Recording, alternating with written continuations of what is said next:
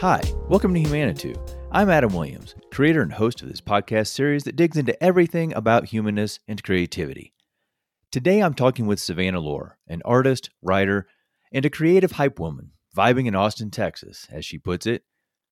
Savannah Lohr is one word, and it's the name that the artist, Taylor Spence, has used for her creative self since she was 12 years old. It's also the name nearly 200,000 TikTok fans know her by for her beautiful trash art tutorial videos. There are a ton of great pearls in this conversation with Savannah. She explains why she makes art that she calls beautiful trash and how it's been a process for overcoming a life of that conditioned societal conformity that so many of us grow up with, and a strategy to break free from those expectations that she felt for perfectionism. We talk about why Savannah doesn't really mind the haters of her art and actually why they even are a good thing. We get into why she openly shares her techniques with people all over the world instead of being territorial about them. And we also get into some breakthrough moments that she's had in recent years for letting herself enjoy making, quote, bad art and not wasting energy with comparison to others. And so many things that hang up not only those of us who identify as creators, as artists, but simply as humans who have a hard time turning off that inner voice of fear and doubt. Savannah and I also talk about a personal silver lining that came out of this past year of pandemic isolation and challenge, a creative project that she calls Lava Lamp Coffee, with its many imaginary friends, and I think it's pretty cool. Of course, we get into a lot of other things too, as always is the case. So, onward. Here it is my conversation with Savannah Lohr.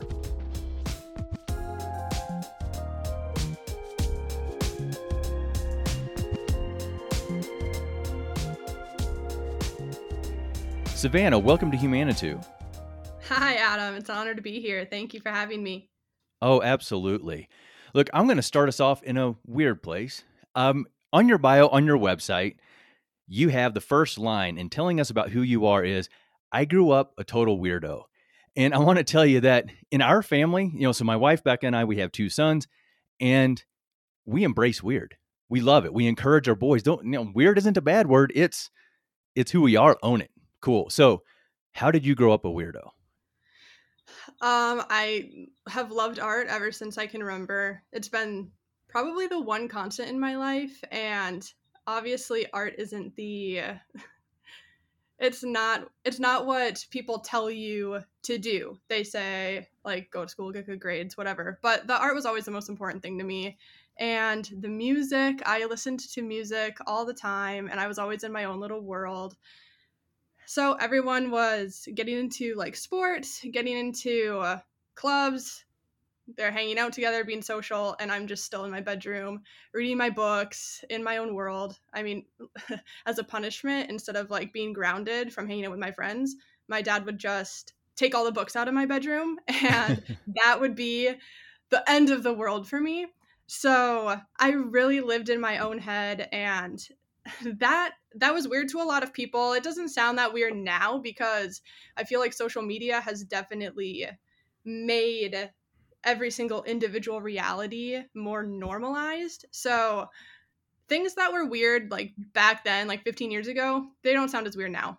But I I don't know. I just had a lot of weird interests. I didn't like like the same movies that everyone else liked. I'm still obsessed with things like Coraline and Nine and just like creepy stuff. I loved the dark and twisty side of all artwork.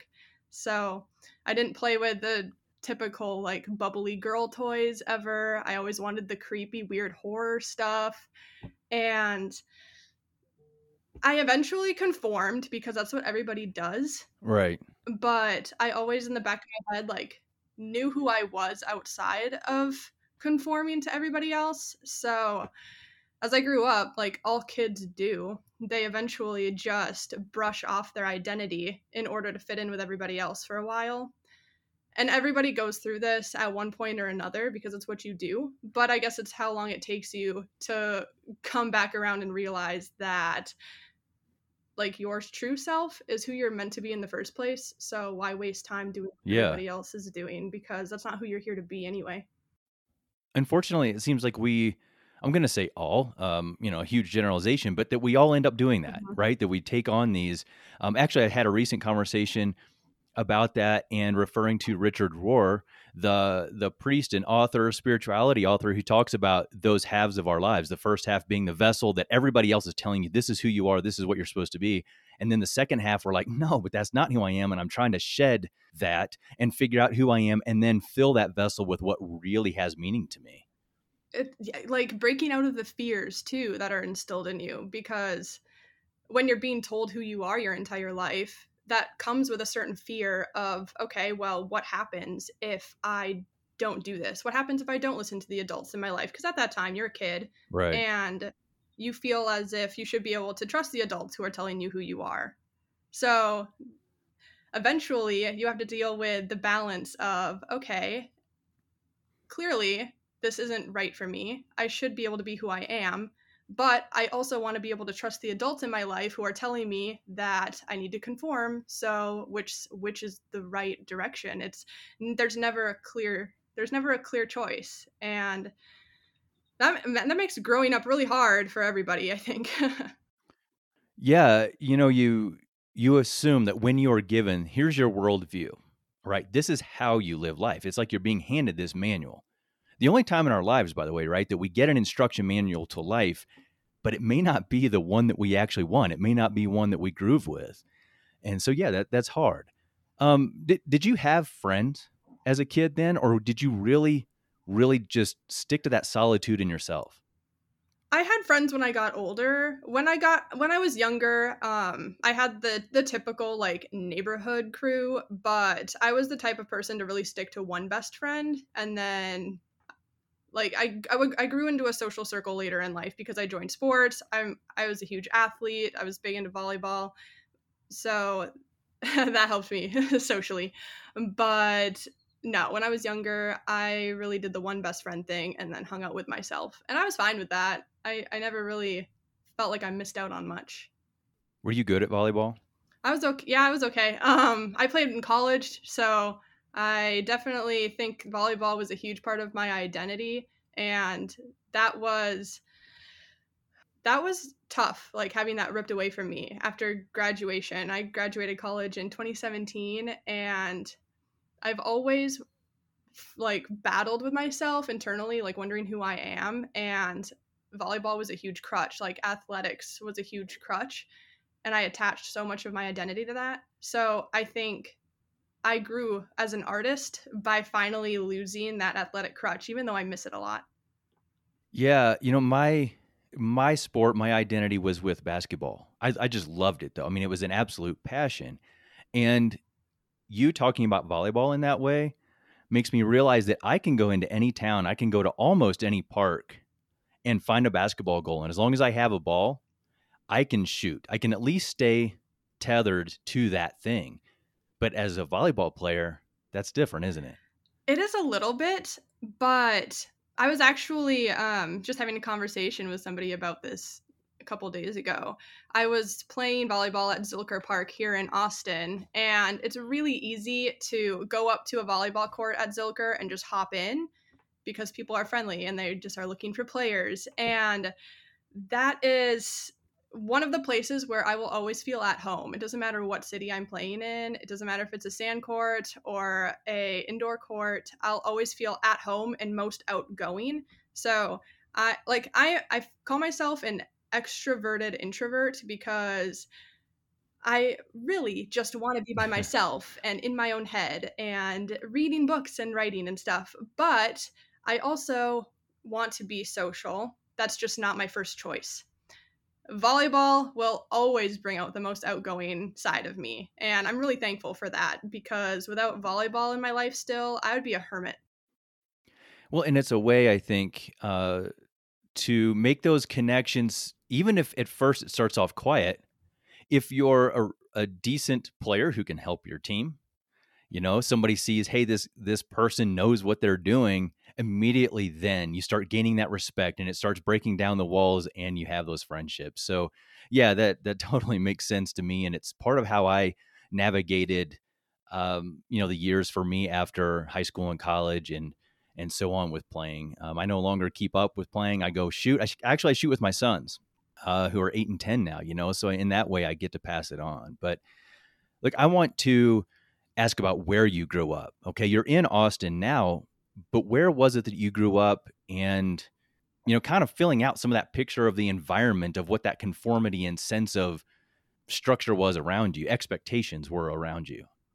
Sure. Uh, I think I appreciate Austin so much now because I grew up in the Midwest and I grew up about 40 minutes north of the Twin Cities, Minnesota. So I was in suburbia, not a lot of diversity at all, and a very traditional, old fashioned outlook on how you're supposed to live your life the last thing I wanted to do was to get stuck in a small town forever. That sounds like the most nightmarish way that I could live my life. And I'm so happy for the people who do that and are happy with that and are comfortable and they are fulfilled. And I want nothing more for those people than for them to be fulfilled. Not like trying to trash on people who stay in their hometowns. That's fantastic for some people, but it just wasn't what I was going to do because I felt like I, my identity was very suppressed. So I then went to college in South Dakota because I guess that's what one does when they want to get out of their small town is they go to a smaller town in the middle of a bigger field. not really not really sure how that happened. Actually, I got a I was invited um, on scholarship for volleyball. That's how that happened. And at that time, athletics was the most important part of my part of my life. So I went and I loved my time there. It was great. The people were kind. I had a lot of fun and I competed, and that's what I wanted to do. But my artistic and creative side didn't really get a chance to flourish because one, the school I went to just was they prioritized other things. So, business, athletic training, nursing, these were the big things in the school I went to and creative writing, which was what I majored in, and art and graphic graphic design was coming up a little bit, but wasn't quite there. They just weren't prioritized. So it was another four years of feeling like even though I could excel in these things, I would still always be the underdog our stories really seem to align. Um, I'm not going to go too far and distract from from getting to listen to you, but I also grew up in the Midwest, the same sort of thing. And basketball took me to a place for sm- college, smaller place, all this sort of stuff. I mean, we're we're really echoing each other here. I think. For me in college, I wanted to study art, and here I am, well over 20 years later, and I still think back like it. It's still kind of a button for me to realize that I wanted so much to study art, to do more with studying writing, but I was afraid to. So, when was it that you made that sort of breakthrough for yourself to say, here's all the conformity, here's going and doing the the quote good things, studying the things I'm supposed to and so on, and knowing I really want to do something with art. When when did you crack through and start shedding that first half of life thing and moving into the art where you really wanted to be? I I'm not sure that there was an exact time that I cracked that because I never felt fully separated. I felt like it was muted if anything because art really isn't something that I do. I consider it more as like another organ in my body. um, it is something that I've always been it's always been with me. And even at the times when I was ignoring it and being a bad host um it was still there. So it was more about getting out of the brain fog of uh, like the rat race like one thing after another after another. When I finally had time is I think when I realized art is still who I am. After all of this work that I've put into school, that I've put into athletics, it's still art. And I, I think of it as like I have these three personalities. So Savannah Lore is my art name, it's my artistic self, and it has been since middle school. And my last name, Spence, is my athletic self. That's the only thing anyone ever called me on the court or in the sports world. And then my first name is Taylor, who is just my daily self and those three are constantly battling and they're very different so the beliefs of my athletic self sometimes carry over into my artistic self and that's that's been helpful because I'm extremely competitive and I always need to work the hardest and be the best. And it's helped me excel in the art life, but it's also hindered me a little bit because that also leads to comparisons constantly. And uh, yeah. That isn't good when you're trying to be an artist because if you're constantly comparing yourself to other people, especially if you have a social media presence, that's only going to limit you. It's not going to help you like it would in the athletic world. So, learning that balance has definitely been rough, but helpful and enlightening. And I'd say, as far as like cracking the conformity, I grad school did that for me when I went to grad school, I stayed in South Dakota. And grad school was a whole different ball game. Not to continue with the athletic theme here, but it was rough. And not to get like too far into it, but it was a pretty low point for me. And I just had felt like I was faking my identity for so long to keep getting the awards and to keep getting the accolades and to keep trying to find happiness outside of myself and outside of that creativity that I had always known was me. I kept pushing the creativity away in order to be this academic person that I so am not. Like, the academia world is not for me, but it took me two years to figure that out. And I, I left without even completing my degree, and I kept thinking that I was going to regret it, and I didn't. I finished all of the coursework. I only had a thesis left to write, and I got out of Dodge because I was totally different. I had scrapped everything that meant anything to me just to be this academic person, just to be an English teacher and a student and I'd completely put my artistic self on hold. And like my autistic self had had enough. She was over it. And she said, Get out. and so I did. And I don't know if there was one single breaking point. I know this is kind of a long tangent, but. That sounds like a pretty important one right there. I mean, how, how long ago was that? Uh, about a year and a half ago, I think. And you're feeling good. I'm feeling good now. I now that I'm in Austin, like th- I think this is where I'm supposed to be. I feel so good now.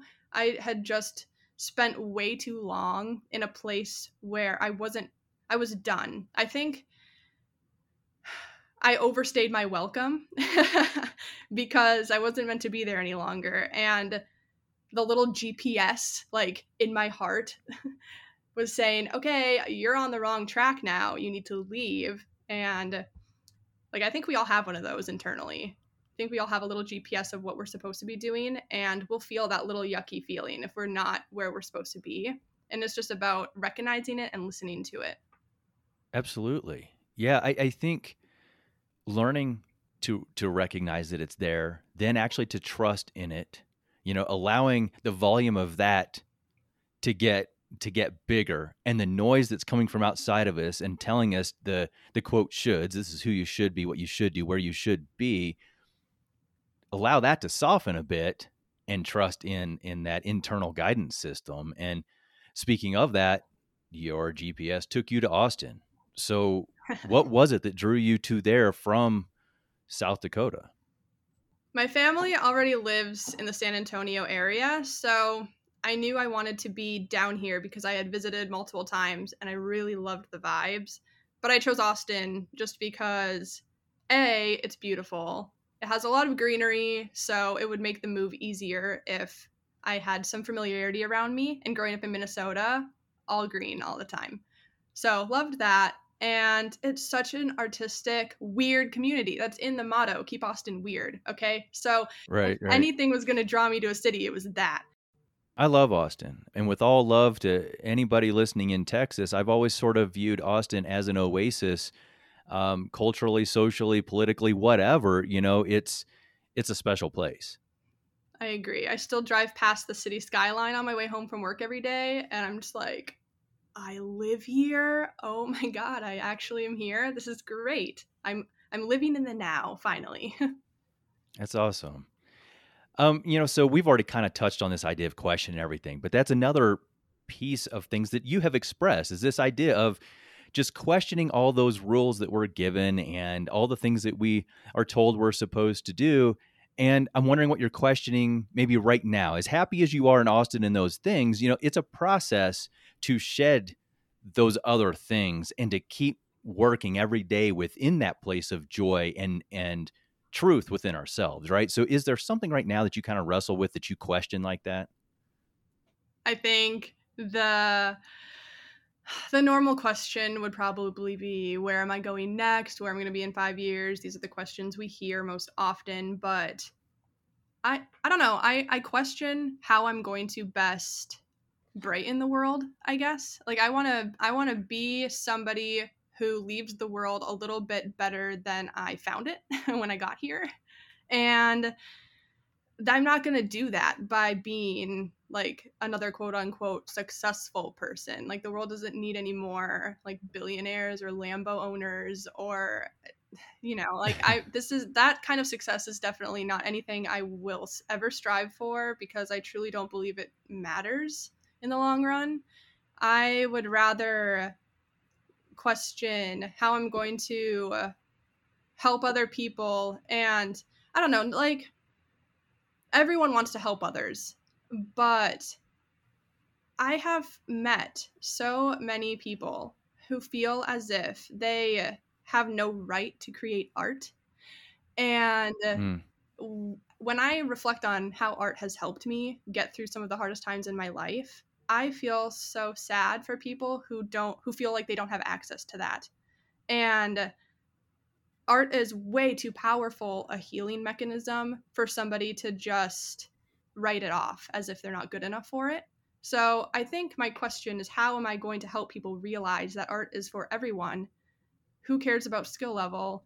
Who cares about you know what you're going through or what kind of talent you have it's it's for you if you are a human being art is for you so that's my that's always my constant question how am, how am i going to help people realize that we're definitely going to come back to the art and more of that conversation because I, I think that there is a lot more there but before we do i want to ask you about success and that definition that's kind of an ongoing question for me and how do i define success and you mentioned comparison too you know well I've I catch myself comparing myself not only as an artist, not only as a podcaster, not only in terms of a definition of success, right? It's it's in everything and comparison is the killer of joy.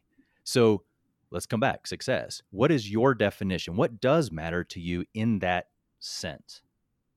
Success to me. So, sometimes it's hard for me to describe these things that already have like a collective definition from everybody. So, uh, my version of success is very internal. I I live mostly inside my own head, whereas most people think that their thoughts distract from life. Like I think that life really distracts from my thoughts. Like I'm just living in here. so as long as I can be okay in here like I'm I'm successful as long as I can wake up and be excited to create something. If I can wake up and sit down with my coffee and be genuinely happy with a book I'm reading or you know, a journal entry that I made and and if I contribute to the world in some way and not just be a little leech like absorbing constantly without putting anything back out there to balance out the universe, I, I feel successful. That's how I feel successful. And I think that's so important for me to keep in mind that success is always going to be from within, especially after spending so many years constantly looking at success as physical titles, physical awards, pieces of paper that people hand me saying I'm good enough. Like, I spent way too many years chasing that to ever want to fall back into that mindset again. So, my success comes from within myself.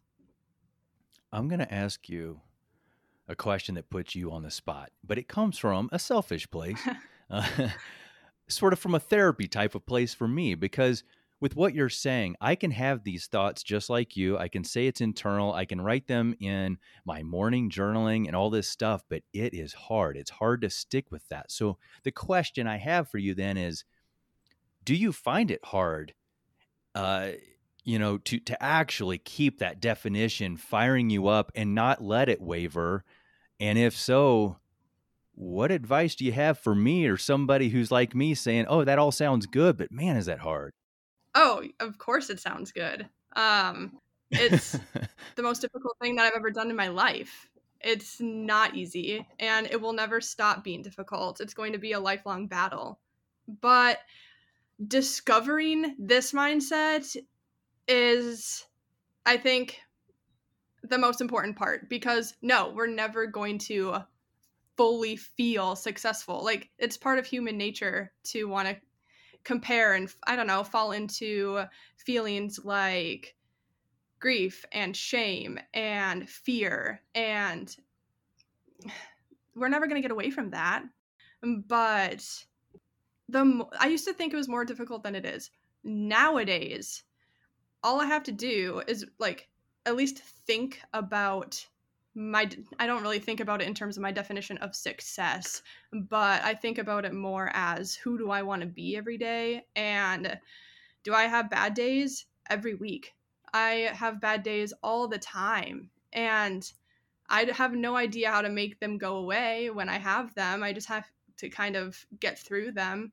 But I've realized that most things are just an illusion anyway. And I say that because good and bad is pretty subjective. Um, something something good can happen to you or something bad can happen to you and really it's all what you perceive it as.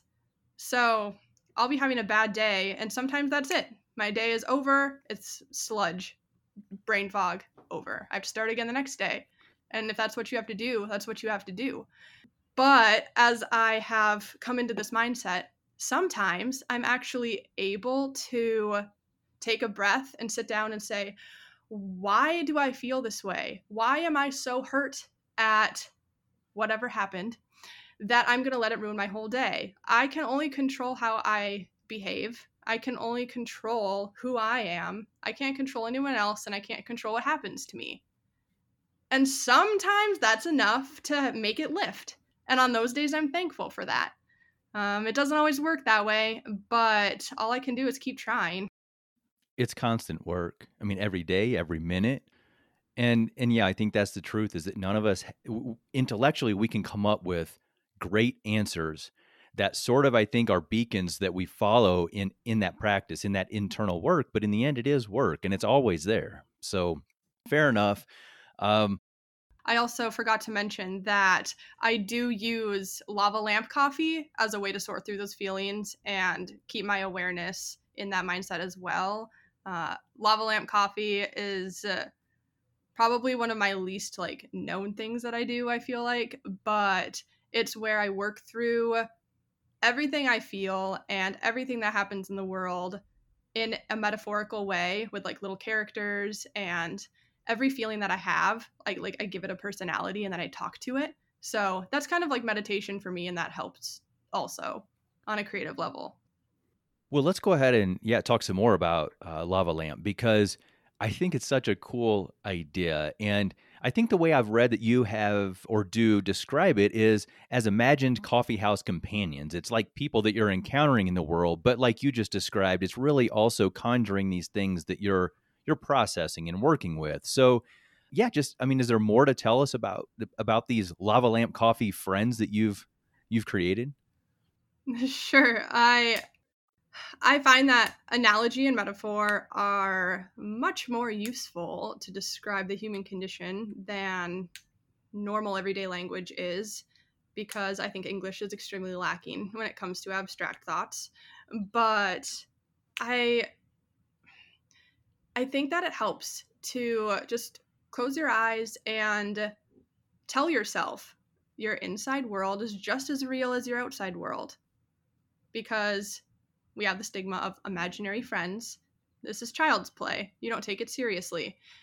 But what mm. but what if it could actually help you? What if you could take it seriously if you wanted to? What if it could be real if you wanted it to? And so I just when quarantine happened, I could no longer go to the coffee shops that I worked in every day. So I had to just create a new coffee shop in my living room and I named it Lava Lamp. But but then it started to grow and I started to confront my fears with it. And what one of my favorite metaphors that I came up with was a character named Hydrangea, Hydra for short. And the story I wrote was uh, she is outside at a picnic table coloring in a very long coloring book. The coloring book page like unfolds like a, an accordion and it is extremely long. And it comes with an outline on it, like all coloring books do, but she's slowly coloring it in. And my character goes up and, you know, asks her what she's doing. And she's just commenting, Yeah, my life's gotten a little flat lately. I'm adding some shading and some depth.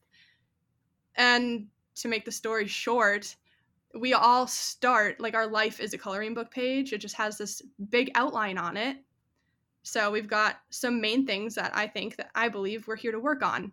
But our free will is how we color it. We can color it however we want to. And the dark times and the low points in your life, they're they're the shading and the depth. So without those, your life wouldn't be as beautiful in the end. You wouldn't have as many great experiences in the end. And like that metaphor alone, like that was one post that made me feel so much better about all of the negative or what I perceived as negative at the time experiences that I've gone through. Now I can look at them as, all right, they're just the shading in my coloring book. It's going to make it more beautiful later on. And those posts have helped me so much just think about life in a different way. That is so fantastic. I love how you just explained all of that and that there are backstories and so much uh, meaning and power in it too. And just this idea, right, that you, you talked about reality on the outside and reality on the inside. And I think an, a real argument can and, and, well has been and is made perception is reality. It, it's whatever we are perceiving, which is coming from the inside, really colors how we view the outside and whatever we think that reality is too. I mean, we could go forever just on that subject, probably, but oh yeah, I love lava lamp coffee. Thank That's you. so cool so what I'm curious about, right? It, it was attached. It's attached to this idea of um, the quarantine and pandemic and all this stuff. That's where it, or when at least, it originated.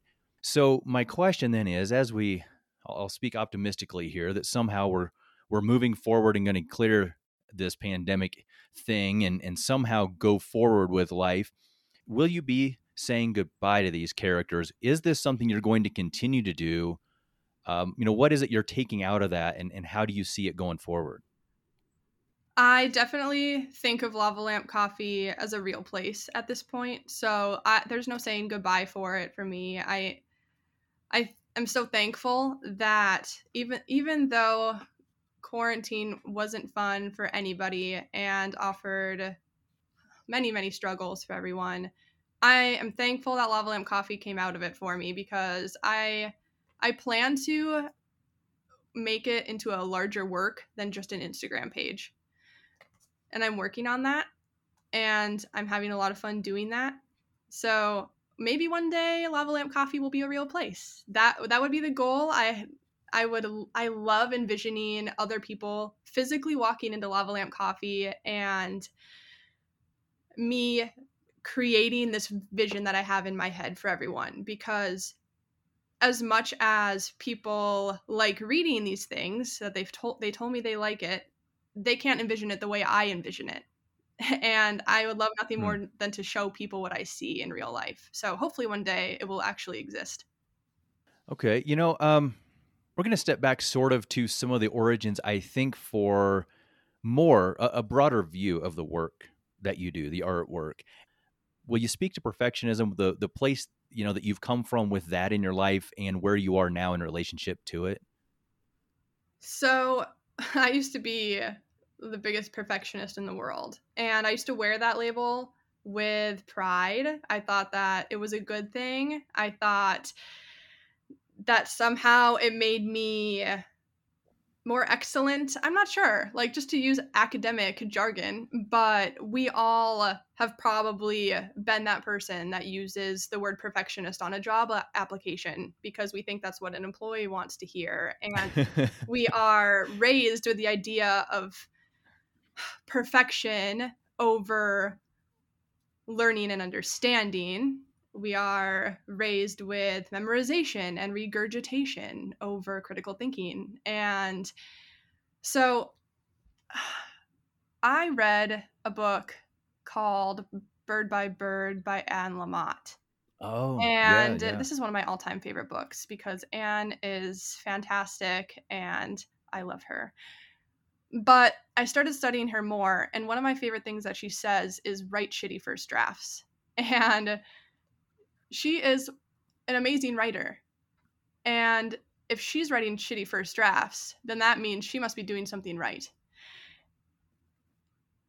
And I was like, okay, if this iconic writer who I love so much is writing shitty first drafts, then why can't I do shitty first everything and come right, up with the yeah. same result? Like, and the more I thought about it, the more I became a little jaded at the society that told me growing up that I had to shoot for excellence every minute of every day. That's ridiculous. That's not that's not what humans are here for, first of all. Um, perfection isn't even in our wheelhouse. We're human beings. It's automatically not what we are here for. Uh, we're not computers. We, we're not bots. Like my brain is not a it's not a robot, it's an electric meatball. So the more I thought like that, the more I realized that you really just have to take do everything with a grain of salt. And that made art so fun and it made writing so fun. Instead of thinking of the end result from the first sentence, all I did was focus on having fun and my whole life got better after that. it's funny you mentioned the job interview thing and how we'll mention perfectionists with pride. Like when they ask that generic question of, you know, well, what is it you need to to work on or improve on, or what you know, what is basically a negative about yourself? And of course, nobody ever wants to say the negative, so they say, oh, well, I I work too hard and I'm a perfectionist, mm-hmm. and you know these things that are sort of um, sideways compliments to ourselves. We think in that context, it's just it is strange that that we are shaped with this idea when really what I think it does is create so much fear and anxiety and self um, you know abuse really. Why are we so afraid of messing up? What is this fear this expectation of others um, validation approval? Here's your gold star. Yeah you were perfect. You know what does that even mean fear of failure is something that i I think everyone has to be born with this because I have yet to run into a human who doesn't fear failure in some way.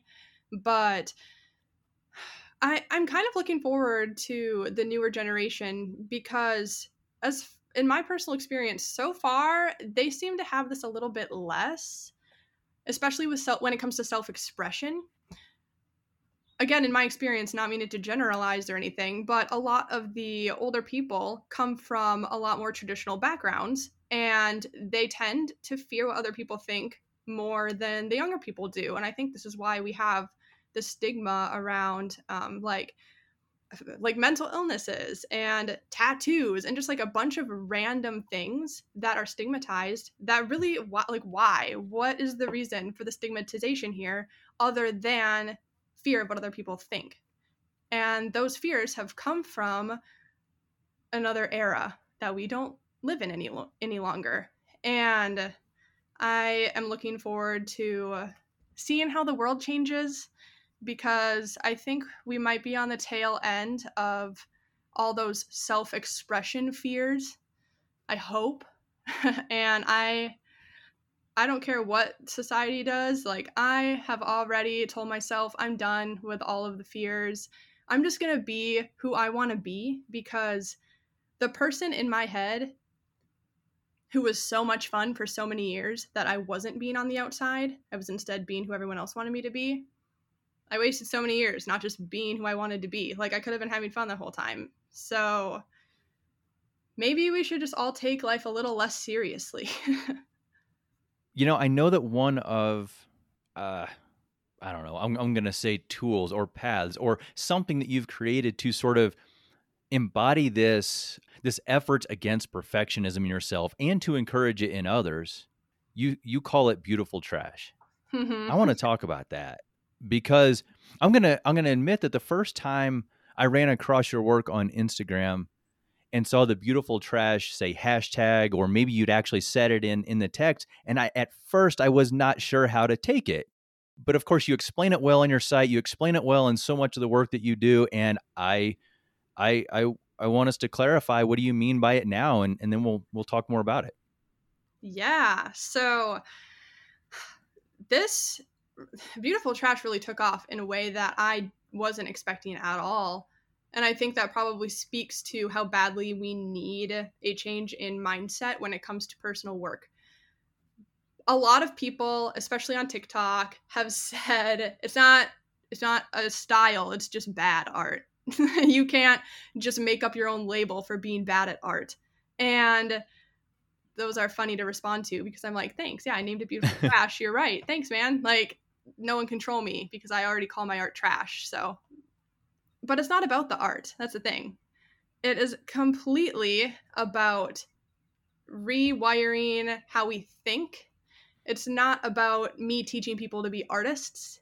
It's it's a method of freeing ourselves, really. And I think that once people try it out and realize what the intention behind beautiful trash is, all of a sudden they feel this wave of relief like, oh my God, I get to just try something and no one is expecting me to be good at it. Actually, the intent is to be bad. So I have this freedom to create something with no expectations at all. And that's something we don't really get anywhere we always have expectations, either from other people or expectations that we place on ourselves to be a certain way. And that's so exhausting. And the tension just builds and builds and builds. And we don't really realize this is happening until someone tells us we don't have to be good at something, just do it. And once I once the messages started rolling in, I realized how badly people needed to hear that they don't have to be good at something. And my first video, I had no idea people needed to hear that so badly, but now I'm really thankful that I posted that first video because I almost didn't because of fear. It's just sort of laughable to me this idea of random people out in the world getting on social media and judging and saying what you're doing is bad. and first of all, I I love your drawings. I love your artwork. The, this idea to call that bad, and that actually is part of why I think for a second on that first time I encountered your work and I saw beautiful trash, I'm like, wait a second, I love this. So it, it just took me a second to process the, the, the purpose behind it, and and you just explained that so well. I'm going to add to that a quote from one of your Instagram posts because I just think it was so great and so on point. And so I hope you don't mind uh, I'll do this real quick. Sure. You said uh, last year on one of your Instagram posts, you said, I'm just a fragment of beautiful trash floating around in the world and figuring out who the hell I am. And it just gets to the heart of really there's a tr- such a human aspect to this. It's not it's not just about art. It's not about becoming all, all of us becoming professional artists. And it's just it's it's it's awesome, you know, and and the comments which okay, I'm going to ask then about trolls a little bit more. On TikTok, where you do these videos that really encourage people, and this is where you're talking about getting so much feedback of what people, you know, the, the way it helps them, the way it helps them probably crack through some of this idea of their own fears. You're also, of course, because you're successful in that way, drawing haters. So I'm just curious about that experience. I, I assume, I trust you have a good ratio of love to hate coming on there yeah, there's definitely more positive than negative, but as few as the haters are, I actually enjoy when they comment because I'm like, oh, yes, a chance to change somebody's mind or a chance to respond with kindness and like try to tell them what this is about. And obviously, a troll is a troll. They're not on TikTok to get their mind changed. But one time I had somebody say, I don't remember what it was, but it was a negative comment. And I said, Hey, um, this is, you know, about releasing perfectionism and you should really try it. I think you would really enjoy this. Uh, please let me know if you like it or not. And I'm sure they weren't responding such, I mean, I'm sure they weren't expecting such a response. And so then they said, Oh, sorry, I'm an asshole. You're right. I just tried it. It's fun. And I have never felt so much fulfillment from from a TikTok comment. I mean, that was such a victory for me. I was like, yes, I just took somebody who had a negative mindset about art in some way, and I got them to admit that they were wrong and that they liked it. Like, nothing's better than that. So that's all I can try to do. Uh, negativity ultimately doesn't really have anything to do with me because people scroll so fast on TikTok and leave mindless comments, and that has everything to do with them and not the creators. So I don't take anything personally, but I I do get really happy when someone changes their mind. Yeah, I'm sure. I've come to this idea. Well, I mean, I'm sure I'm not the only one, but that success has to include haters, right? When you, I, I don't remember how many followers you have on TikTok, but we're talking, I mean, a few hundred thousand or something. Is that right? Uh, yeah, it's like 178, I think, right now. Okay, so with that, there's going to be those people who just kind of thoughtlessly fling these, you know, little fragments of their own pain and fear out there. And so I, I think it's just unfortunately got to be part of with that success. But what you're really doing then is I look at this as, you know, sort of an open source. Hey, here is the code that I'm writing, the the the plan that I have, the ideas that I have for how you can can better your life, can feel better about yourself, can do this through creative therapy, really. And so many people hoard their ideas and their art and want no one to do anything like them, right? And get very territorial. But instead, you're saying, "Hey, I'm an open book. Here you go. Do it." Yeah. Well, my my art ultimately is what I gift the world and beautiful trash isn't about me gifting the world masterful art. It's about me gifting the world happiness through doing. And so that's my art. And beautiful trash is great, but I don't consider that like my like what I'm focused on as an artist. Does that make sense? I am focused on painting at the moment and I'm focused on writing, but beautiful trash is something different. So I don't mind when people draw in that style because that's what it's there for. And when it comes to uh, drawing haters, I think that if you are making something that everybody in the world likes, you probably haven't been spending enough time making it.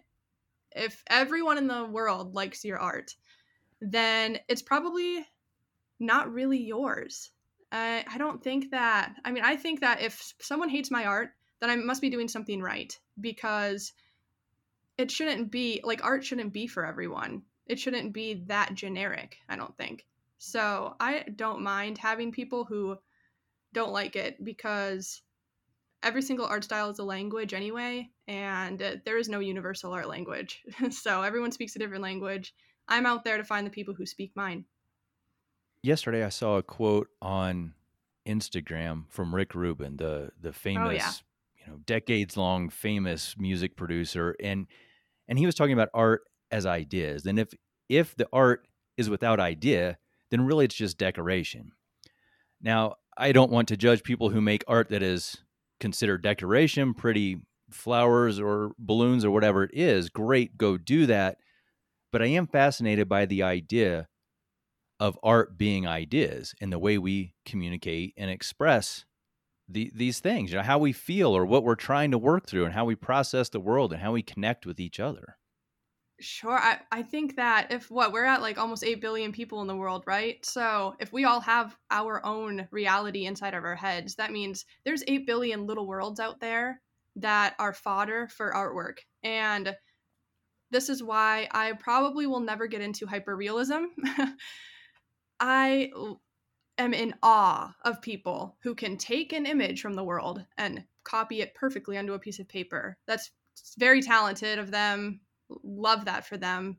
I'm just not interested in that because I I wouldn't be showing the, my viewers anything new. And when there are so many worlds in everybody's mind that we can explore, I think that's what I want to focus on is what we can't see, not what we can see. So again, it's different yeah. art languages hyperrealism isn't mine. That doesn't mean it doesn't have a giant purpose in the world elsewhere. I'm just not going to participate. Well, the techniques of that are just mind blowing. You know what people can do and, and apply to say canvas and things that that you walk up saying, "Is this a photograph?" And and that is amazing and fantastic. But I'm kind of in the same same boat there. That especially for me, coming from a background as a photographer, itself that I'm not looking to just do that part, but instead I have something different to express. And for me, a lot of times that comes out in the abstract.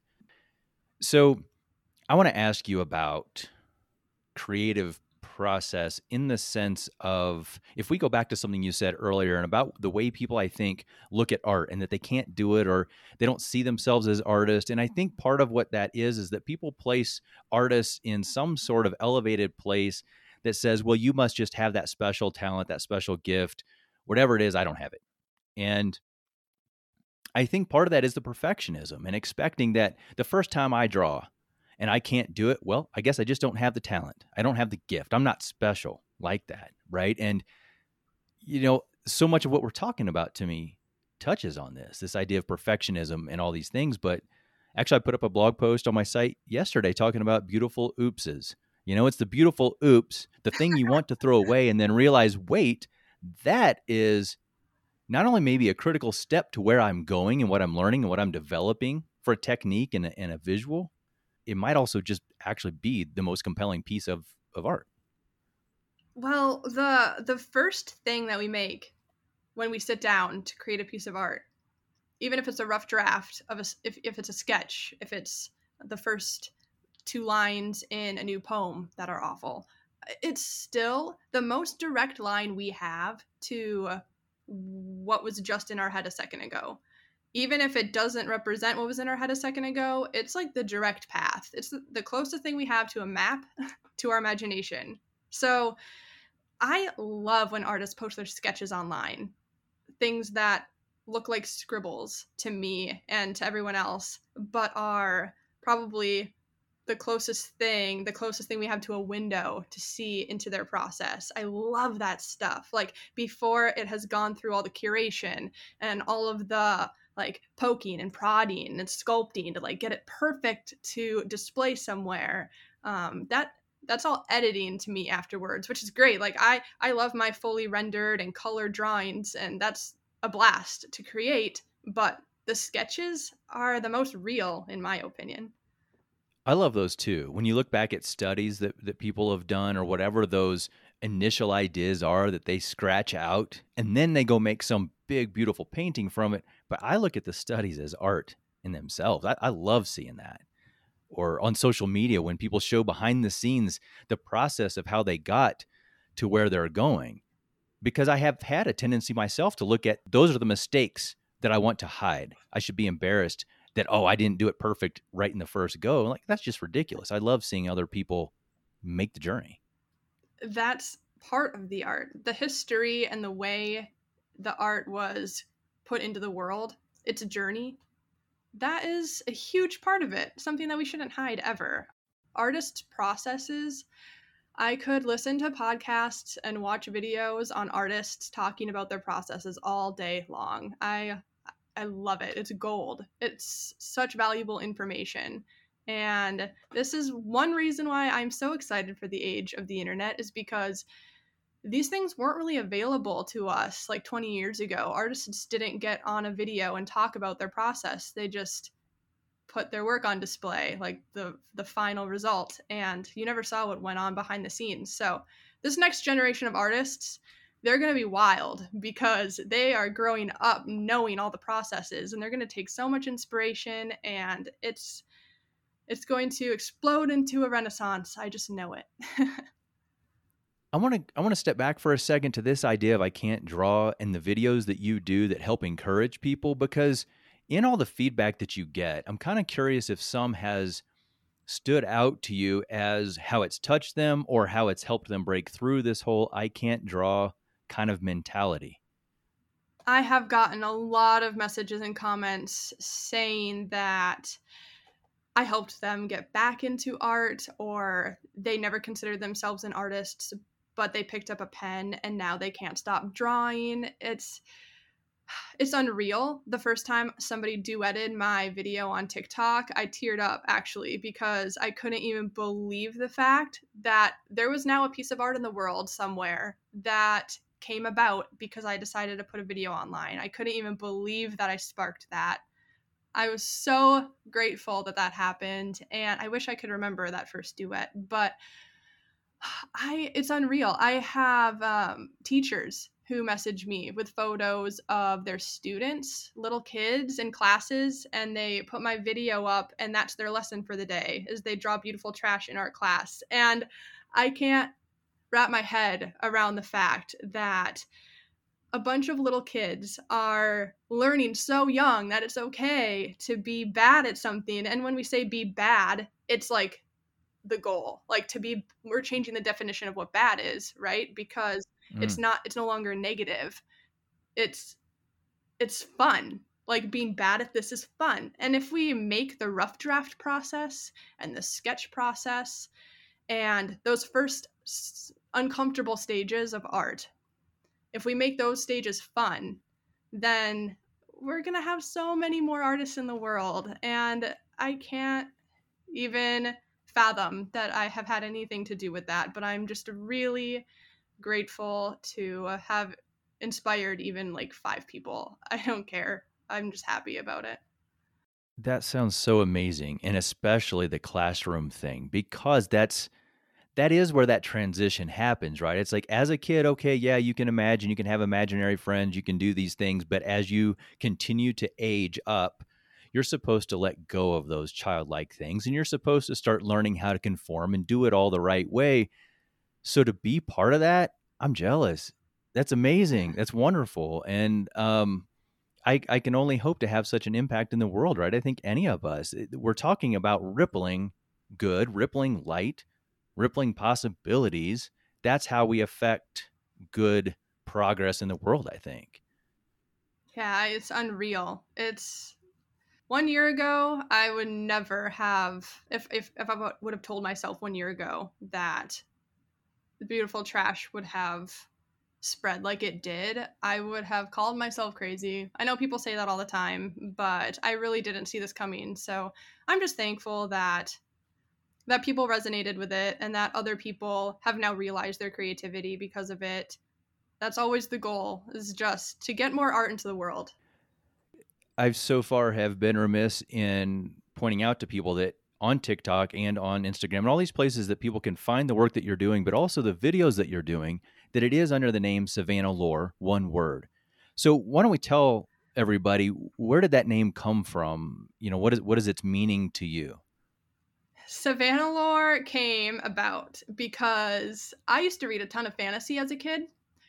And I saw the words wand lore and dragon lore all the time. I was like, wow, that kind of sounds cool. Lore is a suffix that means like the history or knowledge of a thing. And I tried tacking it on my first name, Taylor Lore. Doesn't sound good. So scrapped that immediately. and so I tacked it on my my middle name, Savannah Lore and it just like rolled off my tongue and i loved the sound of it and it sounded like an artist so i kept it i was probably 12 and i just kept i signed everything savannah lore like in my journals and my sketchbooks i didn't start signing my art savannah lore outside of my personal journals until I was in college. But I have been going under the name Savannah Lore to myself personally for years. Like it feels like a part of myself. It feels like a real name for me. It definitely doesn't just feel like an alias.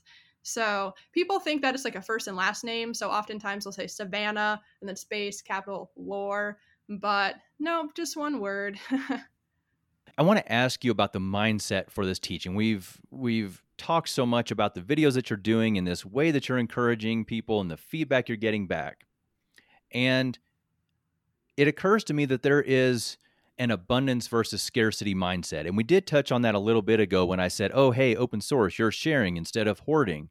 But I'm wondering if there are roots in that abundance mindset, in that whole generous sharing way of life. Did that come from something much sooner before the art? Were you raised that way? Or, or do you remember there even being a time when this occurred to you, hey, it's better to give than than to hoard?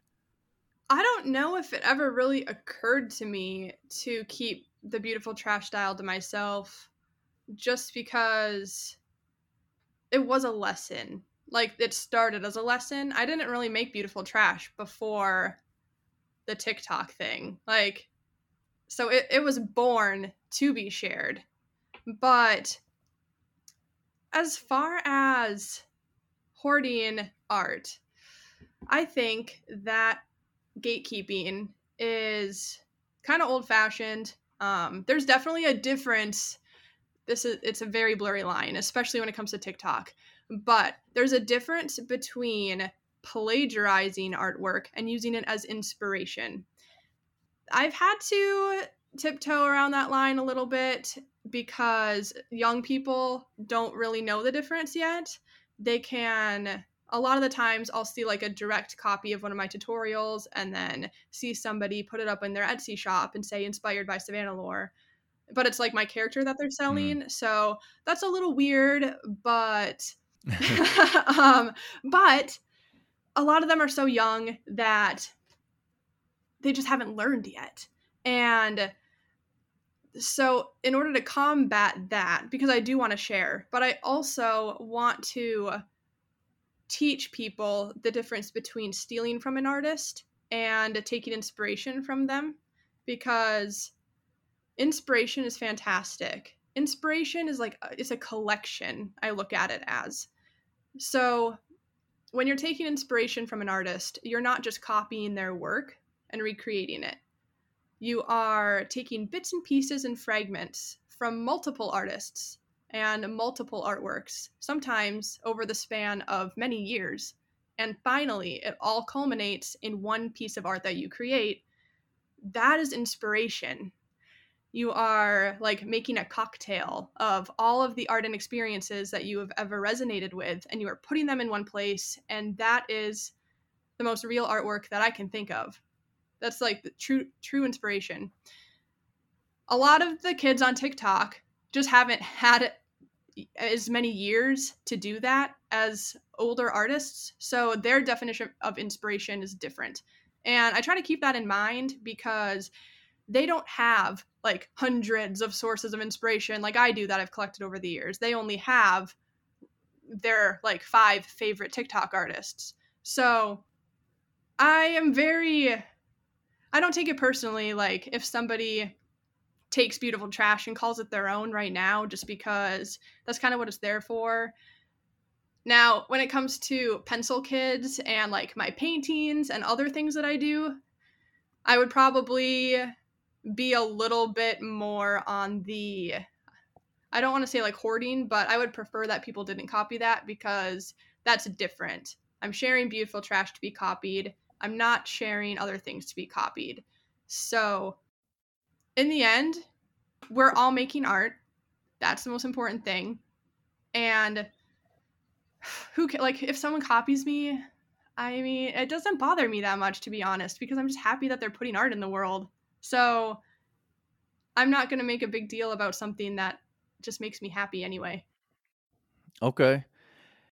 The social media thing that I think has also, when you talk about a younger generation, I think that a social media era, so the last 15 years or whatever it's been since these major um, channels have been created, the idea of plagiarism, of reposting, of sharing things out there without crediting who it is, I think an awful lot has been lost there in terms of spreading that knowledge and taking in that knowledge of well where did this come from? Who was the source? Who is it that i'm feeling inspired by? And mm-hmm. instead there sort of has become this attitude that we can just share whatever however we want without regard for the creator of it. And and so i think that probably factors into some of what you're saying too that the ones that are really young they don't even think necessarily i'm, I'm guessing that they don't think about just copying you and saying oh yeah it's mine. Yeah. I find that is more of a problem on TikTok than on Instagram. I still see like good crediting going on on Instagram. Not always, but most of the time they throw my name on an inspiration and that's fine. That's I love the tags. One, so I can see everyone's artwork because I love to see everyone's art. But two, it does channel people back to where it began, which was my tutorials, and I'm really thankful for that.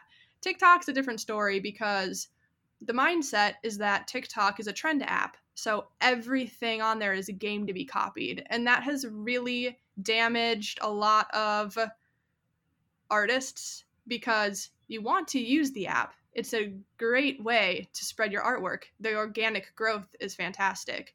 But that copy mindset just doesn't translate to the art community like it does to the like lip syncing community and the songwriting community. Like Okay. The art community is different. So it's really hard to take the TikTok rules and apply them to the art community. But that's what the young kids try to do, and they don't understand why it's different.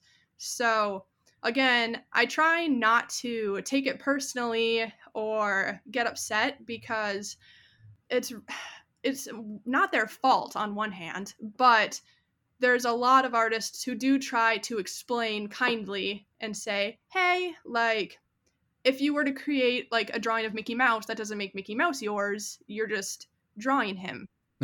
so yeah, there's there's that line, and all I can do is try to explain to people with kindness because aggression never works, and I'm it's not in my nature to be like mean about anything. So some people call me a pushover, but I'd rather be a pushover and nice, honestly. It takes a lot of energy to hold up those lines and always try to draw the boundaries and tell people no and all this stuff. And like you said, you're happy about all of this creating more art in the world. So why why fight against mm-hmm. your inclination to just be happy and and move forward? I you know, when you were talking about I'm going to say steal like an artist because that's the title of a book by another Austinite, Austin Kleon. I don't know. Do you know him? Uh, not personally, I wish, but I do know of him. Yes. Gotcha. Okay. So he also lives there in Austin by chance, and he has a few books, and one of them is called "Steal Like an Artist." And of course, you've described it as is the the intent of all that, right? We get inspired. We are these mashups or cocktails, like you said. Of sometimes we don't even know what the sources were. It's stuff that we've taken in that, you know, from who knows where, um, many years ago. But to add to that, I, I feel certain here. So I want you to kind of speak to this that what your style has become with your beautiful trash is something that has evolved over time for what you create. I mean, it, it is uniquely yours in the sense of, yes, we get influenced, but over time, you're consistently creating work, and that always leads to adjustments and tweaks and new ideas and you know so that it really does become something that is just yours does that sound right and fair in in how you've come to where you are with it Absolutely. I'm constantly creating and I always have been. Quantity, I think, is really key to evolving an art style because what I used to do was I would wait. I would wait until I had the perfect spurt of inspiration. And I think this is what a lot of people do.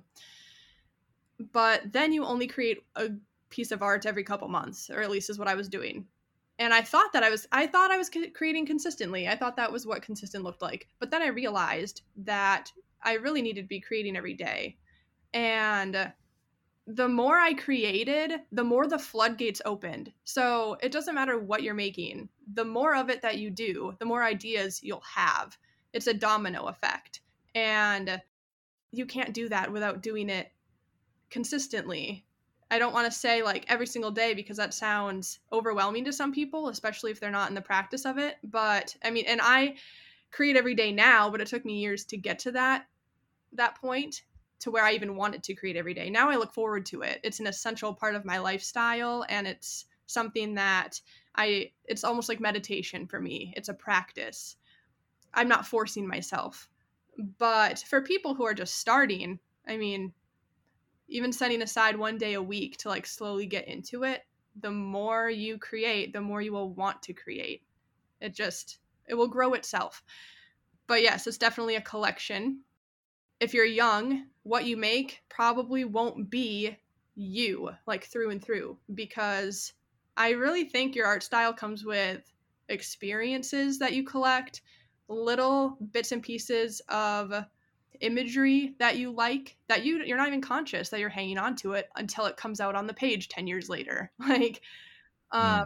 I like to I like to tell people the origins of my pencil kids because it really gives a great example of this collection style of inspiration. So my pencil kids come from several several things when I was a little kid, I saw a Pokemon movie and there was a Pokemon called Celebi. And that I didn't think about that Pokemon for 15 years until like I started drawing the little limbs of my pencil kids. And I was like, yeah, that looks like Celebi. Also, Eva from WALL-E, same kind of limbs. Love her. Do my pencil kids look like Eva? no. But you can see in her arms like where the inspiration comes from. Uh, the movie Nine is a really creepy movie that has a lot of like burlap rag dolls, and it's it's actually a really heavy plot but one of my favorite movies ever. Inspiration heavily came from there. My pencil kids don't totally look like those dolls no but you can kind of see like where that would have grown from. Um, legend of zelda wind waker. There are little spirals that are on like this wand thing that he uses and also on his belt. That little spiral knees and elbows of my pencil kids that's where that inspiration came from. Like inspiration is more like a building block it's not really you you're not going to find it in one place i guess is what i'm trying to say yeah absolutely it is almost sometimes funny to see what comes out and then have that moment of recognition like wait I, have yeah. seen this oh yeah i did not know that i'd lodged that in my memory bank from 20 years ago mm-hmm. or whatever yep. it is. Well, okay, I want to wrap us up here with this. Um, knowing that everything, like you've just been describing, it's about practice and learning, and we're always evolving, and all this stuff is just growing. And I'm wondering what you feel like maybe you have figured out so far about maybe that's life, about art, about people, because you have interaction with so many of followers in the work that you're doing but, you know, just in a world of chaos, it feels like at times. Uh, what do you feel like you really know right now? All I know is that I I want to be good and I don't want any event or circumstance to ever convince me that I'm bad. And that's something I have to battle a lot because imposter syndrome convinces us all we're bad at one point or another. And imposter syndrome is like a very real feeling. so I know that my whole goal in life is that I'm going to be good and I'm not going to A, fear either other people's opinions of me or my own false opinion of myself via imposter syndrome. And I am going to encourage others to not compare themselves to other people and i'm going to try to not compare myself to other people uh, we're, it's like we're all plants like we all grow at different paces and we're all still beautiful plants at the end so like i was reading a book the other day by jacob nordby and he said like an oak tree and a bamboo stick grow at very different rates of speed if the little oak tree watched the bamboo sticks shoot up and compared itself to that bamboo stick, it's going to live its whole life thinking it's a failure, when really it's going to be this majestic oak tree in 150 years. It just doesn't know it yet. So I, that's for a while. I think that's going to be my outlook on life for the ne- for the near future because I loved that so much, and that that's what I know right now. I think that's a great one, and that's one of the reasons that I love having these conversations, getting connect with people, getting to get more perspective. That honestly, I guess from a selfish place, kind of helps me. So that's going to be one of the the many takeaways from this conversation is um, how to look at at that sense of comparison that I probably have too much. Um, you know, if, if I'm really honest with myself. So, Savannah, thank you so much. Uh, this has been great. And I'm so glad to be able to share more of your story with people. I will, in the show notes, be pushing people to your website, to your TikTok, Instagram, all of those places where they can find more of your art, more of your story. So, yeah, thank you. Thanks for being here. All right. Thank you so much, Adam, for inviting me. This was a lot of fun. I enjoyed chatting with you. Have a really good day, okay?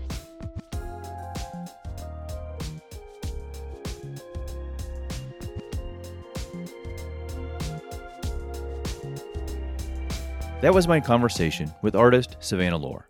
You can learn more about Savannah Lohr in the show notes published with relevant links in an episode transcript on the website at humanitou.com. You also can connect with her and see her work at savannahlohr.com, and on the usual social media channels. It's at Savannah Lohr on Instagram, Twitter, and TikTok, where you also can join in with her video drawing tutorials. If you connected with something you've heard in this conversation today, it would be helpful if you take a moment to rate and review the Humanitou podcast on your podcast player, if it's one that has that functionality.